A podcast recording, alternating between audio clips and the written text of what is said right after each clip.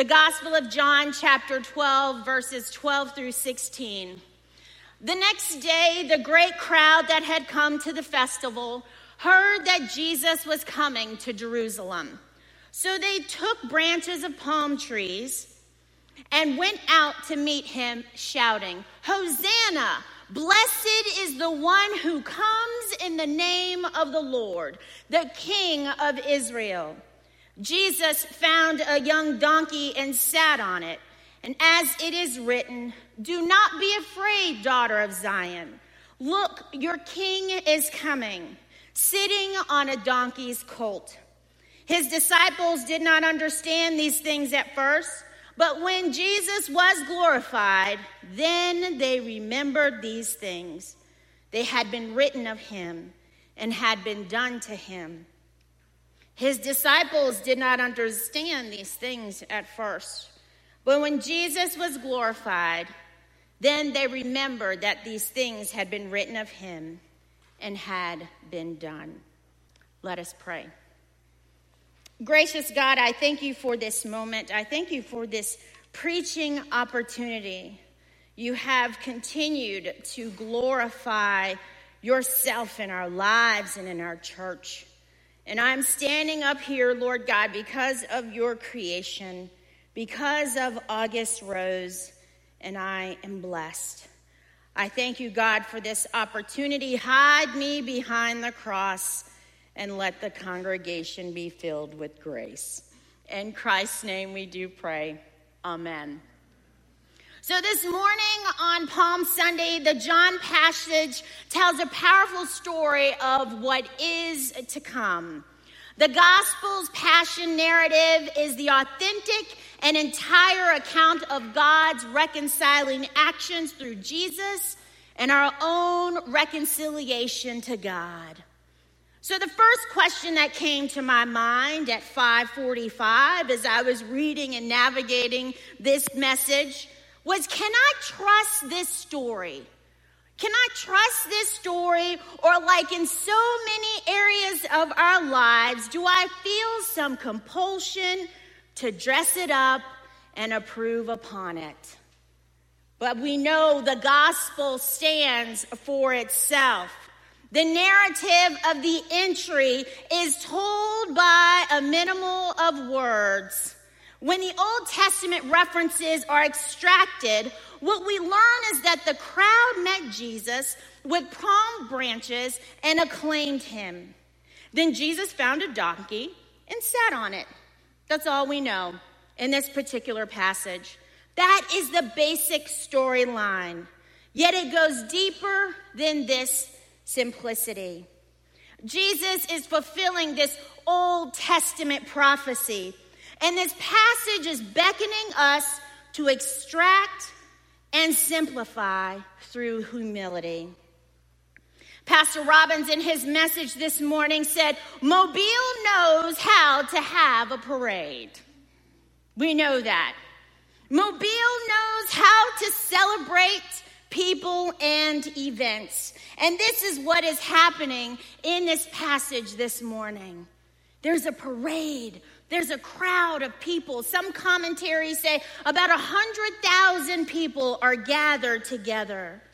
Yet even in the midst of this parade within John, this dichotomy is clear to me.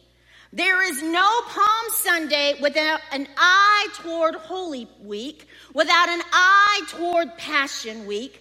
There is no festive entry that is simply a party time. Jesus' entry is ominous and dripping with irony. The forces of evil are already arrayed against him. And here he is entering Jerusalem in the midst of a crowd. They're waving their palm branches and shouting, "Hosanna! Blessed is the one who comes in the name of the Lord, the King of Israel." But see, the irony is, is that we know the outcome of the story, and Jesus is the only one who also knows during this time. This moment for the crowd is a culmination of what they have heard about Jesus and how they will respond. As a Jewish community, the crowd had the Torah written on their hearts, and their messianic hope was most likely echoed in the Hosanna, which they shouted to Jesus as they called him Lord and King of Israel. The palm branches the kids so valiantly waved this morning were traditionally carried to make temporary shelters as part of the Feast of Tabernacles. So we need to know that they took their palm branches that they were making for their homes during this time, their temporary homes, to wave them and to lay them down before their Messiah. They were used as symbols of welcome for Jewish heroes. They were used as symbols for kings and periods of rejoicing about what is to come. See, the crowd who is proclaiming Jesus attached themselves to the idea of a triumph from Zechariah nine. And it reads, "Rejoice greatly, O daughter Zion. Shout aloud, O daughter Jerusalem. Lo, your king comes to you. Triumphant and victorious is he, humbled and riding on a donkey, on a colt, the foal of a donkey." But see, the crowd did not pay attention to the rest of the passage. They're just shouting, "Hosanna, Hosanna." But Christ, Jesus, is Jewish. We have to remember that from that context. He's not a Christian Jew like we see him today. He is a Jewish man who understood the scriptures. They knew the stories of Jesus. They heard him coming. They were prepared for him. And most likely, again, dismiss the remainder of this passage. They are a people who were clueless. They have no idea what they are doing. They are celebrating this triumphant king. And this king, they expected to come in a way that would show how glorious he is, not on a donkey or a colt. We expect someone of high stature to appear riding through in a navigator or in a limo, not in a Hyundai. I drive a Hyundai. So I want you to think about this for a moment. He undoubtedly understood that there was another perspective in that text of Zechariah, a perspective that would confuse the disciples and not be warmly welcomed by the crowd. That perspective was humility. He knew the road to salvation would be a traumatic experience. He knew the road to salvation would not be what the crowds expected. He knew the road to salvation was a road where people could acknowledge who he is, but also see him in his humility. The Jewish people, they understood the Old Testament. They understood the comfort and the hope in the midst of their exile.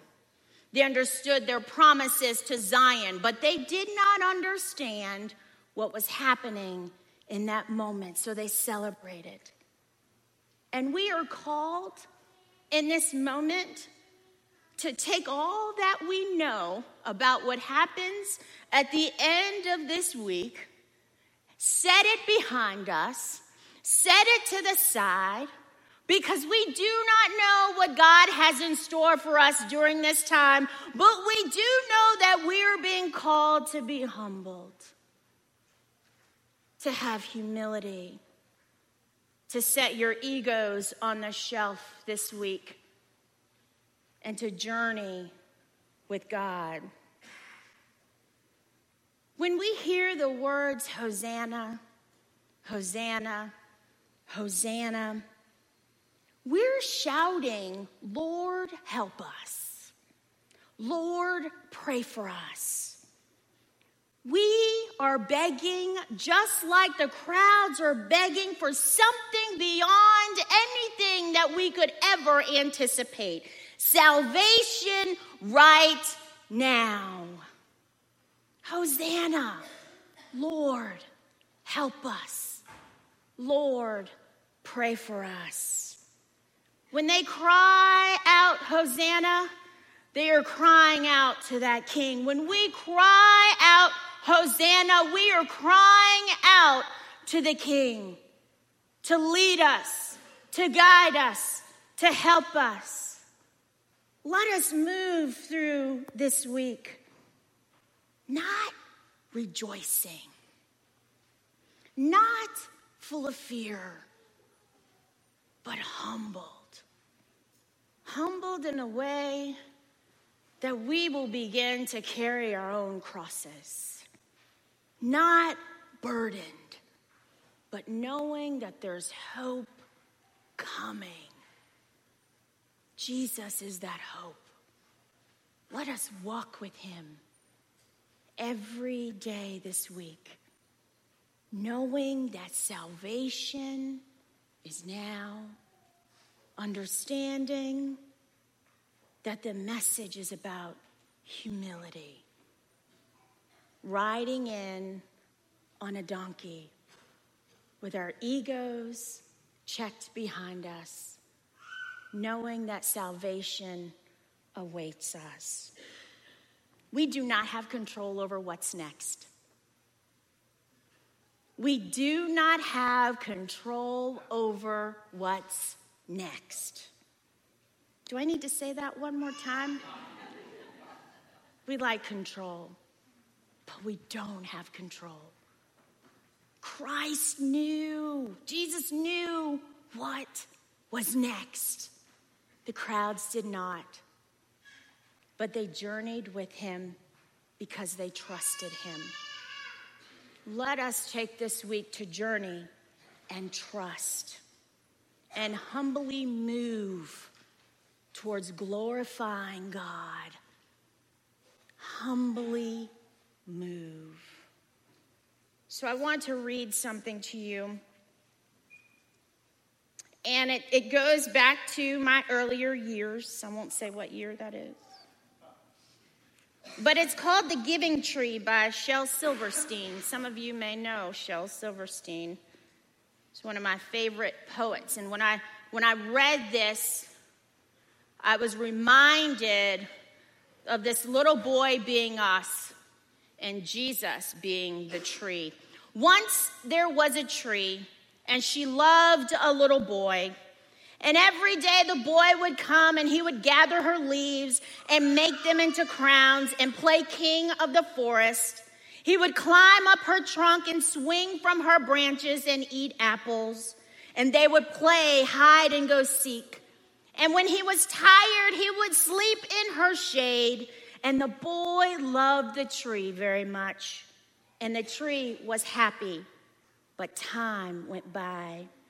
And the boy grew older, and the tree was often alone. Then one day, the boy came to the tree and said, "Come, boy, come and climb up my trunk and swing from my branches and eat apples and play in my shade and be happy." "I am too big to climb and play," said the boy. "I want to buy things and have fun. I want some money." "I'm sorry," said the tree, "but I have no money. I have only leaves and apples. Take my apples, boy, and sell them in the city. Then you will have money and you will be happy." And so the boy climbed up the tree and gathered her apples and carried them away. And the tree was happy. But the boy stayed away for a very long time, and the tree was sad. And then one day the boy came back, and the tree shook with joy. And she said, "Come, boy, climb up my trunk and swing from my branches and be happy." "I am too busy to climb trees," said the boy. "I want a house to keep me warm," he said. "I want a wife and I want children, so I need a house. Can you give me a house?" "I have no house," said the tree. "The forest is my house. But you may cut off my branches and build a house, then you will be happy. And so the boy cut off her branches and carried them away to build his house. And the tree was happy. But the boy stayed away for a very long time. And when he came back, the tree was so happy she could hardly speak. Come, boy, she whispered. Come and play. I am too old and sad to play, said the boy. I want a boat that will take me far away from here. Can you give me a boat? Cut down my trunk and make a boat, said the tree. Then you can sail away and be happy. And so the boy cut down the trunk and made a boat and sailed away. And the tree was happy, but not really. And after a long time, the boy came back again. I am sorry, said the tree, but I have nothing left to give you. My apples are gone. My teeth are too weak for apples, said the boy. My branches are gone, said the tree. You cannot swing on them. I am too old to swing on branches, said the boy. My trunk is gone, said the tree. I wish I could give you something, but I have nothing left. I am just an old stump. I am sorry. I don't need very much right now, said the boy. Just a quiet place to sit and rest. I'm very tired. Well, said the tree, straightening herself up as much as she could. Well, an old stump is good for sitting and resting. Come, boy, sit down. Sit down and rest. And the boy did. And the tree was happy. This week, during Holy Week, let us not take advantage of the tree. Jesus is with us. Let us journey in humility and in love, knowing he is the hope and salvation is now. Let us pray.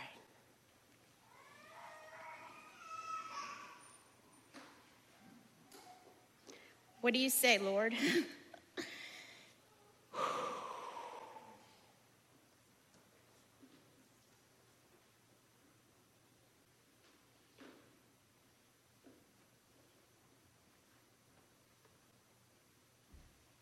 We are humbled in your presence, God.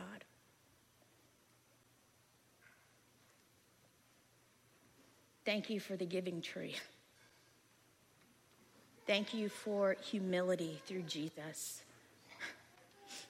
Thank you for that donkey.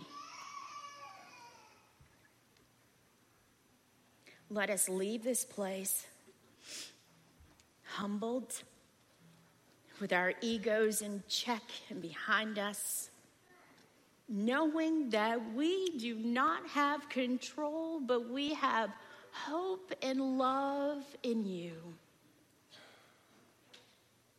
Teach us to journey with you this week, knowing that you are the end all and be all of our lives, knowing that you are in our homes and in our relationships and in, in our boats and in everywhere.